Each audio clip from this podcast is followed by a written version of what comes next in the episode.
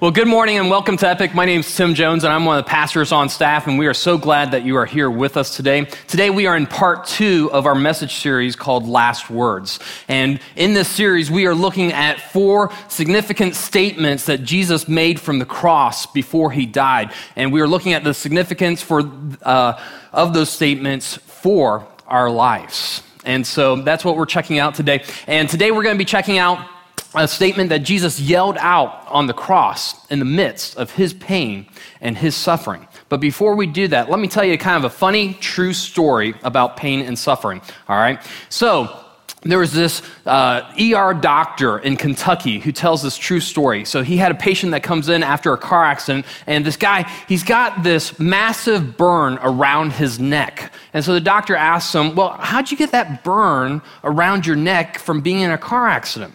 And the guy said, Well, if you ask my, my wife, she has one perspective. If you ask me, let me tell you my perspective. And so here's what happened. And so the guy was on his porch and he was talking to his wife, and they had just gotten one of those new uh, dog collars that had like the zapper in it. And uh, yeah, you know where this is going. Remember, this guy is from Kentucky, okay? That's important part of the story. If you're from Kentucky, it might be your cousin. But, anyways, so so the guy says to his wife, Hey, I'm to put this collar around my neck because I want to test it. And so I'm to get in my pickup truck and I'm to go down the road and just over the hill. And when I get on the other side of the hill, I'm to honk the horn. Did I mention this guy's from Kentucky? Okay. So, sure enough, the guy gets in his pickup truck. He's got the dog collar around his neck, and he goes down the road. He goes over the hill, and on the other side of the hill, he lays into his horn. And his wife presses the button and it works, all right? It zapped him, you know, and almost like to the state of unconsciousness. So what happens is the guy didn't stop his car and he starts to swerve into the other lane. And of course, coming in the opposite direction is another car. And what do you do when you see a car coming towards you? You lay on your horn. And all of a sudden, the wife thinking, well, it must not be working, and he wants me to do it again, presses the button. And sure enough, it zaps him again. He yells out, wakes him up a little bit, and he swerves into the other or back into his lane. And at that point, the car coming the other way had swerved that way to avoid the car. And what does he do? He lays on the horn again. And the wife, thinking, man, this thing must not be working, just keeps pressing it and pressing it and pressing it and pressing it. So hopefully, you have never inflicted that much pain and suffering on your own in your own life. But uh, anyways, I would tell that because that's probably about as funny as we're going to get today. Um, unfortunately, we are going to be checking out pain and suffering. But there's good news for us as well. And so today we are going to be checking out pain and suffering and see the depths of where that takes us. Now, I don't know about you, but um, None of us can isolate ourselves from pain or suffering in this world. I mean, we've all experienced it at some level in our lives, and no one can get away from it. I mean, there's no way that we can have enough money or power or plans to prevent it from happening in our lives. And when it happens, you know, we really learn just how fragile our lives are. And we don't like it. And we don't like pain and we don't like suffering. Now, don't answer this out loud, but how many of you remember maybe the first time that you were exposed to pain and, e- and evil or suffering in this world? You know, was it through some type of event? Was it through some kind of experience that you had? Well, let me tell you my first experience. It didn't happen to me personally. But this is what I saw, and I really, at a young age, I got to really see just how evil this world is. So, my father, part of an organization that he was a part of, was going to different countries and telling uh, college students about Jesus. And at that time, uh, he was taking several trips to Poland. And Poland was under the communist control and under the Soviet Union at that point. Now, on one of these trips, uh, he decides to take our family. And I'm a really young kid at that point. And while we were there, we visit Auschwitz. And if you're unfamiliar with Auschwitz, Auschwitz is the German concentration camp that helped to eliminate the Jews.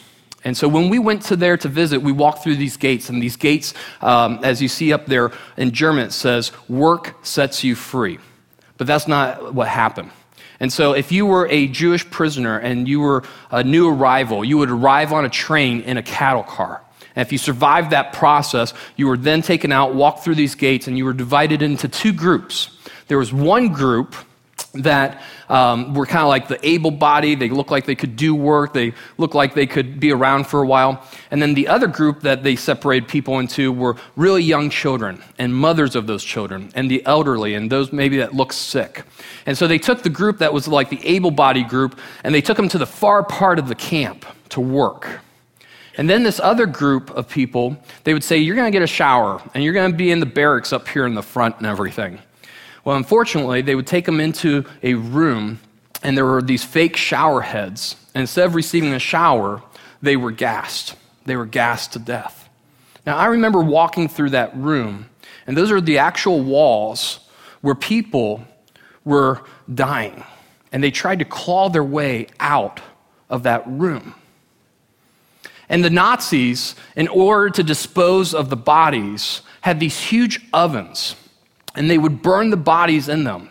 And one person who survived Auschwitz wrote about this later on. He said that day and night, those ovens just kept going, and they knew exactly what was happening. And there were ashes both day and night from the bodies that they were burning. Now, if you don't know, there were six million Jews that were exterminated by the Nazis, and 1.5 million died at Auschwitz. Now, how do you respond to that? And my response is no way. You know? How could they do that? You know, as I walked through the camp that day at a young age, there was something that was within me that just burned. There was something that just welled up inside of me and said, This is not right. You know, how could people do that to people? How could people allow that type of evil to take place? How could people allow those things to happen to other people. And I remember talking to God and said, God, we got to make sure that this never happens again. And then as I grew up later on in life, I continued to read some of the, um, uh, the survivors' stories and their reactions. I've also read other people and their input on pain and suffering and how to explain those things. And I can tell you this no religion, no philosophy, no modern day thought has a perfect answer for explaining the reason for pain and suffering. They all have an issue, but there are some that are better than others. Now, one survivor from Auschwitz, he wrote his experience of what happened to him and the horrors. And after that experience, he said that he no longer believed in God, you know? How could he believe in God for allowing people to suffer like this? But yet he was honest. He said, You know what? There's a problem with my new thought and not believing that there is a God. Because if there is no God, then who's to say what is right and who's to say what is wrong? Because morals would then be up to each individual or each culture. If there is no God, who says what is right and who is wrong? And so, in that line of thought, then we would not be able to say that Hitler was wrong for what he did. In that line of thought, we wouldn't be able to say uh, that those children, those women, and those, el- those who were elderly who died, in that line of thought, they would say, in essence, they had no value or there was no value in life at all. It's the strongest or the, the strongest of the fittest mentality. It's they were weak and others were strong. And when we hear that, that burns in us, you know? Who would come up with something like that to explain an atrocity like this in history? And then there's other people who would say, well, maybe these people suffered pain and suffering because they did something wrong. And to that, they would say, you know, maybe the universe or maybe a force or maybe God is punishing them for what they did wrong. And when we think that, or when we see that or hear that, you know, we think, what? How could they be paying back what they did in this life or in a life to come? You know, who came up with that? You know, most of us would be like, that. that's so irrational to think that they deserve something like that. And then there's some who would say, you know what? What happened that during that time was horrible. But as humans, we can get better. We can learn from this. Humankind can fix these things so that never happens again. But yet, we see evil rising up in different ways in life. Do we really see evil diminishing at all? There are 29 million people today in slavery. That is more than at any point in human history. And most of those people are in slavery to human sex trafficking. And yet, there is silence. But yet, there are people fighting for them. Another issue that's going on in our world that often remains silent is that there are more people displaced from their countries than ever before because of terrorism. More people are displaced because of terrorism today than in World War II, in which impacted the entire world. And then let's talk about right here in our very own home. There are so many people who are addicted to painkillers and are now turning to heroin, and it's becoming an epidemic in our country. You know some of those people who are struggling, and it's affecting every walk of life. So, despite some religion or philosophy or modern day thought, they all have an issue with trying to explain pain and suffering that we experience. And when we think about pain and suffering in our lives, here's the two options that we usually take. We either turn towards God in the midst of our pain and suffering, or we turn away from Him in the midst of our pain and suffering. Because how could a good God, how could a just God, how could a loving God allow such misery, allow such pain, allow such agony to take place in this world? How could a loving God allow those things to happen? And the reason we get fired up over it is because often that pain and suffering is personal. It's personal. Now, Sarah and I, when we got married, we said, you know what, let's uh, focus on our masters, and we are going to put off this, uh, you know, trying to have kids for a while. And so five years go by, and we say, you know what, it's time. Let's have some kids.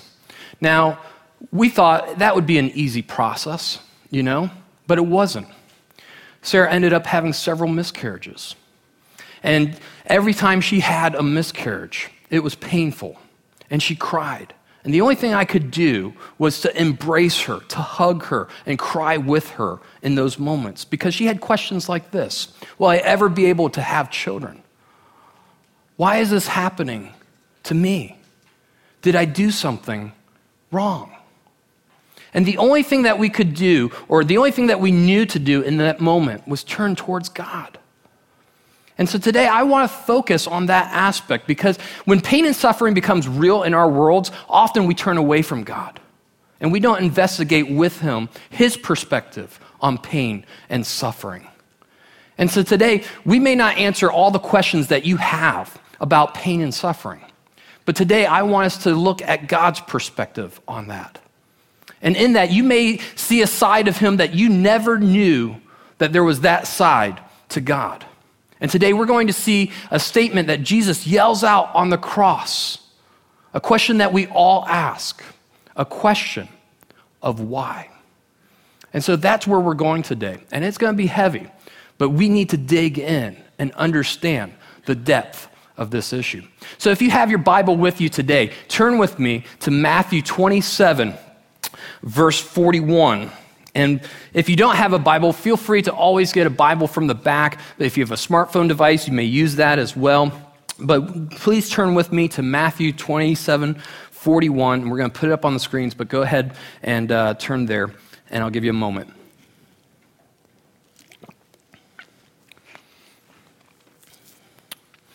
Now, the reality is that Scripture paints a picture of um, that one of its main themes is suffering. And that might surprise you, but it does. And so at the beginning of time, in the book of Genesis, it talks about how humans were created and that God created us to be in this perfect relationship with Him. And then sin and death entered the world as we turned our backs on the Creator to be our own masters. And as a result, sin entered the world, and so did death. And what we were saying is, you know, we have a king, but instead we want to be our own kings. And see, originally, sin and death were not part of God's original creation. Now, after the fall of Adam and Eve, something had to be done. But how do you interact with people who have their own will? How do you make them do something? Because if you make them do something, then that's really not love.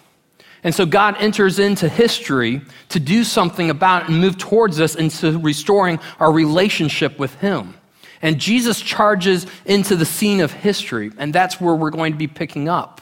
And so Jesus is born a human baby in this broken world, and he grows up to show exactly everyone who God is, that he is God himself in the flesh. And he starts to teach about God, and no one has ever heard the things that he has said. And he performs miracles and he heals people. And the religious lead of the day, they have an issue with him. They have an issue because he's gaining momentum with the people. He's rallying them to him. And he's showing them and teaching them this love that they have never heard about. And he's claiming to be God. And so in our story today, we're picking up where they arrested him. And he was about to face the pain and suffering that I don't think any of us could realize just how much pain and suffering someone can take. And so here's Jesus, you know, he's been arrested, he's been tried, he's been found guilty, even though he is innocent. He's been hammered to the cross, and they raise the cross up, and he is dying on the cross for everyone to see. And at that point, there are hundreds of thousands of people in Jerusalem, and maybe thousands of people watching his death because they know who he is. They've been seeing him for three years, and they want to see what would happen to him on the cross. So let's see exactly what Jesus does. So let's look at Matthew 27, verse 41. The leading priests, the teachers of the religious law, and the elders also mocked Jesus. He saved others, they scoffed, but he can't save himself. So he is the king of Israel, is he? Well, let him come down from the cross right now, and we will believe in him.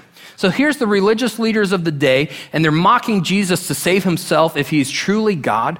They are so angry at him. They're so jealous because he has the hearts of the people. And in this moment, they are so blinded by their own desire for power and for control that they miss the point. They miss the point of why Jesus is on the cross. And here's the reason that Jesus is on the cross so Jesus is suffering this pain and suffering for us on the cross, and he didn't have to. He was God, he could have done something about it. So, what is he up to? Well, just prior to him being on the cross, he performs his greatest miracle, and it gives us great insight to who Jesus is. And so he has a friend who dies and is dead for four days. If you think he's not dead, he's dead, okay? So in John 11 33, it says, When Jesus saw her, and that's Lazarus' sister Mary, weeping and saw the other people wailing with her, a deep anger welled up within him, and he was deeply troubled. So Jesus wasn't mad at Mary, he wasn't mad at the crowd. He was angry at sin and what had it brought. It had brought death, it had brought pain, it had brought agony. And he is upset with sin and death. And so he goes into action, and his actions were this. He all of a sudden goes over to Lazarus' tomb, and there was a stone rolled in front of it, and he tells them to remove the stone. And then he prays out loud, and he prays to his heavenly Father so all the people would hear that he was praying to his Father and that he was God. And to prove that he was, he says, Lazarus, come out. And in that moment, Lazarus comes out and he shows everyone that he has power over death and sin. So the reason he did not come off the cross was to put a final blow to death once and for all. Now, he could have called like legions of angels to come and rescued him. He could have easily come off the cross. He had just called someone to come back to life. He could have done that. But he had called himself to die on our behalf. You see, God is holy and just. And he can't stand sin because it devastates our relationship with him. And when we do something wrong, we should be judged. A price should be paid. But this is what Jesus does instead for you and me. In 2 Corinthians 5:21 says, "For God made Christ who never sinned to be the and let's read the underline together to be the offering for our sin so that we could be made right with God through Christ. So, in this moment, God's love and justice is on display for all of us. In this moment, God Himself comes to die on our behalf. In this moment, at this point, the suffering that Jesus experienced was to take on the penalty of our sins on him. He was the payment. He wanted to knock out death. That's why he stayed on the cross. But that's what the religious leaders missed. So let's continue to see what they continue to shout at him in verse 43. He trusted God, so let God rescue him now if he wants him. For he said, I am the Son of God. And even the revolutionaries who were crucified with him ridiculed him in the same way. So this is getting ugly. So here's the religious leaders of the day pretty much claiming that they know the right perspective of God and how God should work and his plans.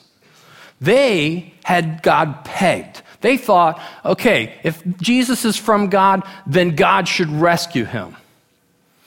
They didn't understand exactly what God was doing. They thought that they knew better. Now, don't we think the same thing? Aren't there times in our life that we think that we know what God should do? Aren't there moments in our lives when pain and suffering comes into our lives that we think we know how God should respond? When pain and suffering comes into life, don't we think we know how God should operate? So let me turn the table on us. Let's look at God's perspective. Let's say in a moment here, we could exchange roles with God. And we are looking at the created. And we are looking at people who point their fingers at us, who raise their fists at us, who turn their backs on us. How would you respond? How would you respond to the created? And this is really important for us to understand because it's important to watch exactly how God responded in this moment with us. So let's continue on. In verse 45, at noon, darkness fell across the whole land until three o'clock. And so for three hours, there's this darkness. And there wasn't a solar eclipse. There wasn't, it was in the middle of the day. I mean, everybody's like, what is going on? This is weird. So this is unusual. There's something supernatural about this. And the only way I can explain it is that during those three hours, Jesus, scripture says, became our sin. He took on the penalty of our sin. And in that moment, we know that God cannot look upon sin, and He turned away from His Son. And I think that darkness represents that in that moment. Let's see what continues to happen. And this is the side of God that maybe you're not familiar with, but here's what Jesus shouts out in this moment and we're going to have to unpack this, so bear with me on this. So, verse 46 At about three o'clock, Jesus called out with a loud voice, Eli, Eli, lema sabachthani, which means, My God, my God, why have you abandoned me? So, why does Jesus shout out, My God, my God, why have you abandoned me? And when Jesus yells this out, it's not a question of why, it's really what's happening is that he is in so much pain and so much anguish because he is separated from his Father. For the very first time in all of eternity, he is separated from God's love in that moment. Now, I can't put this into words, but there's a theologian in the 19th century that I think kind of gives us a better picture of this, and he said this. This is what Jesus experienced in that moment. He said, He, Jesus, was without any comforts of God, no feeling that God loved him, no feeling that God pitied him, no feeling that God supported him. God was his son before, now that son became darkness. He was without God. He was as if he had no God. All that God had been to him before was taken from him now. He was godless, deprived of his God. Now, I don't think we can imagine the agony that Jesus experienced in that moment. He plunged himself into the depths of our suffering for you, for me, for all of us. Now, maybe this morning you're going through some intense pain and suffering. Maybe you feel like echoing Jesus' words, My God, my God, why have you abandoned me? Or maybe you've asked God, Why? And I don't think there's a simple, easy answer to figuring out pain and suffering. It's complex. And I think we will never know all the ins and outs of pain and suffering on this side of heaven. But here's the truth that we can hold on to we have a God who came himself to deal with pain and suffering and has experienced exactly what we have experienced. And so, the only way that I could put this into words is actually, I think I, I found a clip, okay? And in this clip, I think it gives us a perfect picture of how Jesus plunged himself into suffering for us. And it also shows what the Father experienced when he lost his son. Now, this is intense, but let's see exactly what God did. That's how personal suffering is to God. He lost his son. He lost his son for you. That's what he did. And if he didn't spare for us his own son, can't we trust him in the midst of our pain and our suffering and turn to him?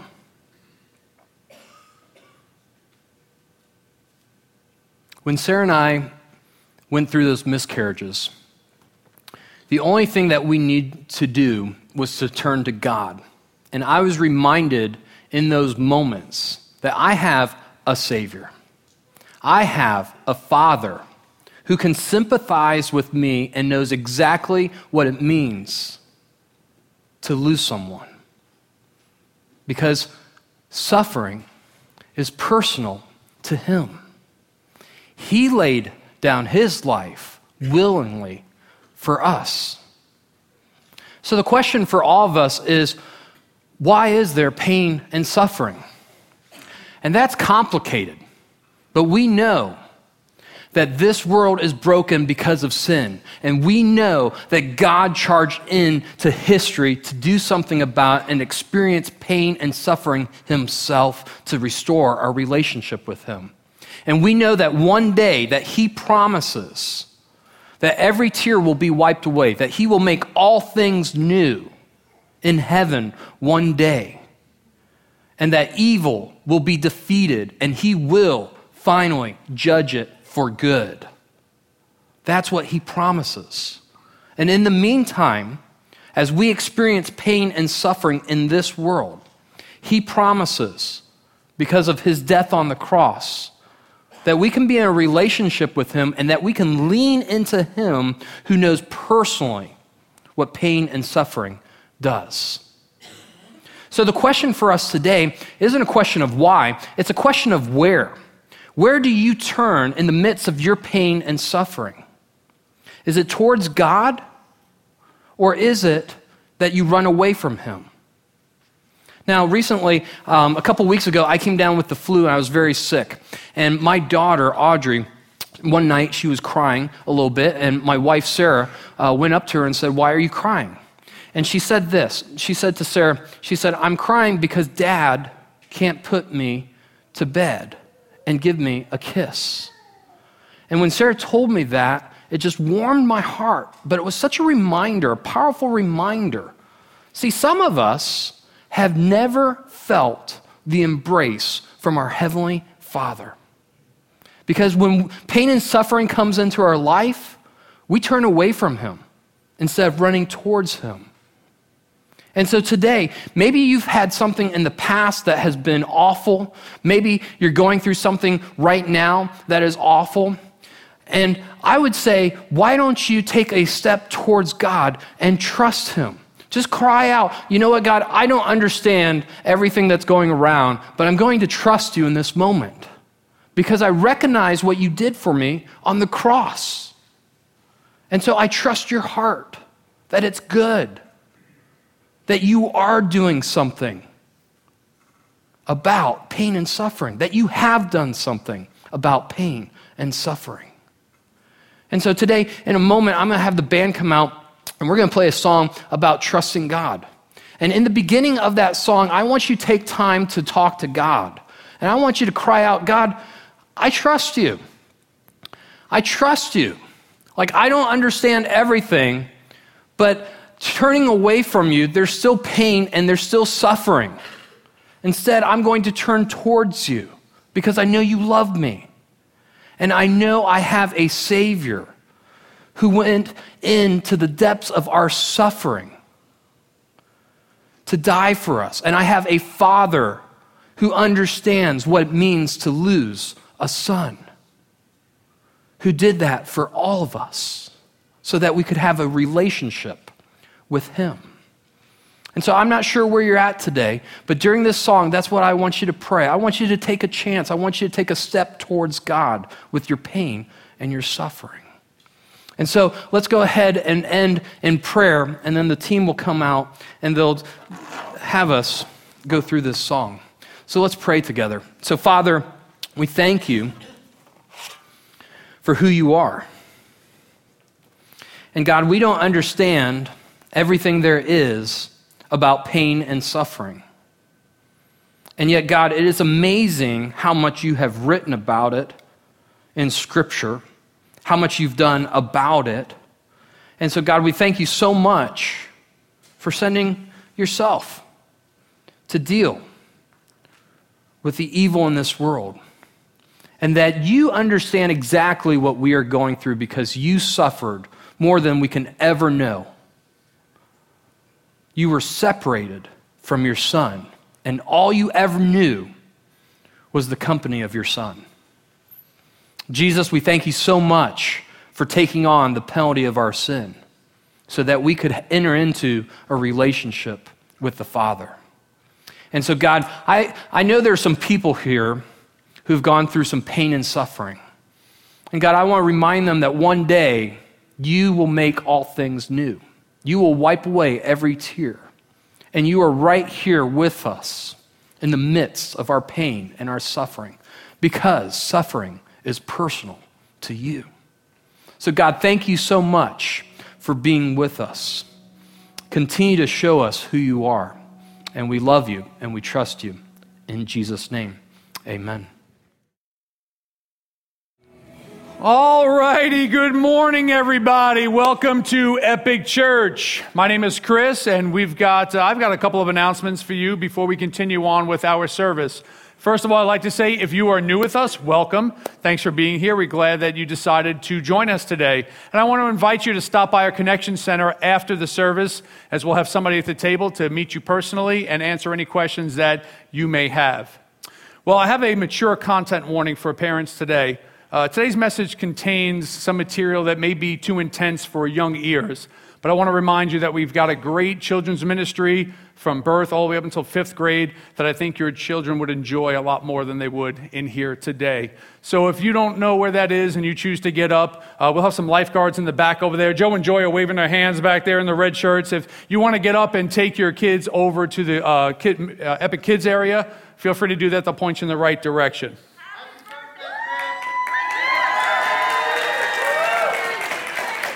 That's not on my paper over here. You're throwing me off.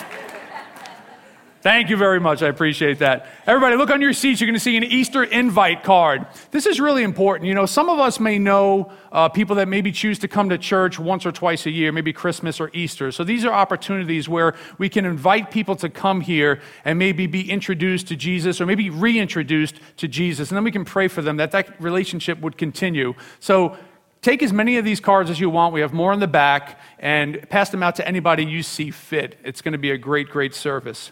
And speaking of Easter, we have a baptism this Easter. So uh, March 27th, Sunday, Easter Sunday, at 5:30 p.m., we're going to meet at our usual spot, which is North 16th Street in Flagler Beach, for our ocean baptism. So if you're an adult and this is something that interests you, visit our website, theepicchurch.com. You can get signed up right there on the website. Uh, for children and students, what I need the parents to do is pop on into the Connection Center after service and grab one of those packets, and you'll have to fill that out with your child. Now, once that packet is filled out, you only have until this Tuesday uh, by 4 p.m. to drop it off at the Epic office. Okay, so you only have about two days to get that done. Once that's done, next Sunday on the 20th, we'll schedule interviews with the parents and the kids, and the packet explains a little bit more about what that is all about.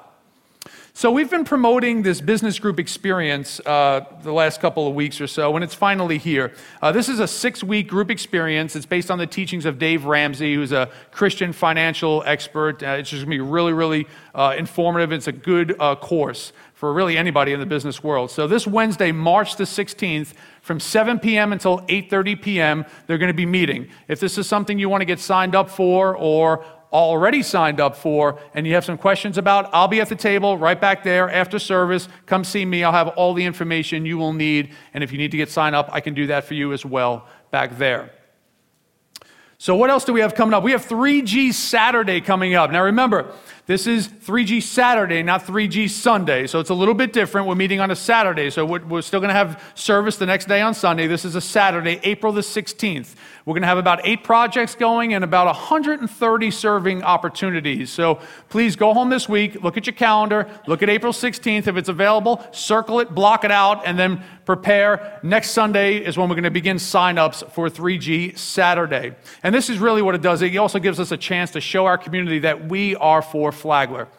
And you know, it's projects like 3G Saturday, 3G Sunday, and other things that Epic Church gets involved with that. Um, it really impacts the church financially. So if you've been coming here for a while and you call Epic home and you've made that decision to partner with us financially and help support all these projects, just remember there's two ways you can do that. You can visit our website, theepicchurch.com, click on the giving tab, and you can give securely online or behind all the seating sections on the tables, we've got giving boxes and you can utilize those as well. Well, that's about all I have for everybody today, so just sit back, relax, and watch this video.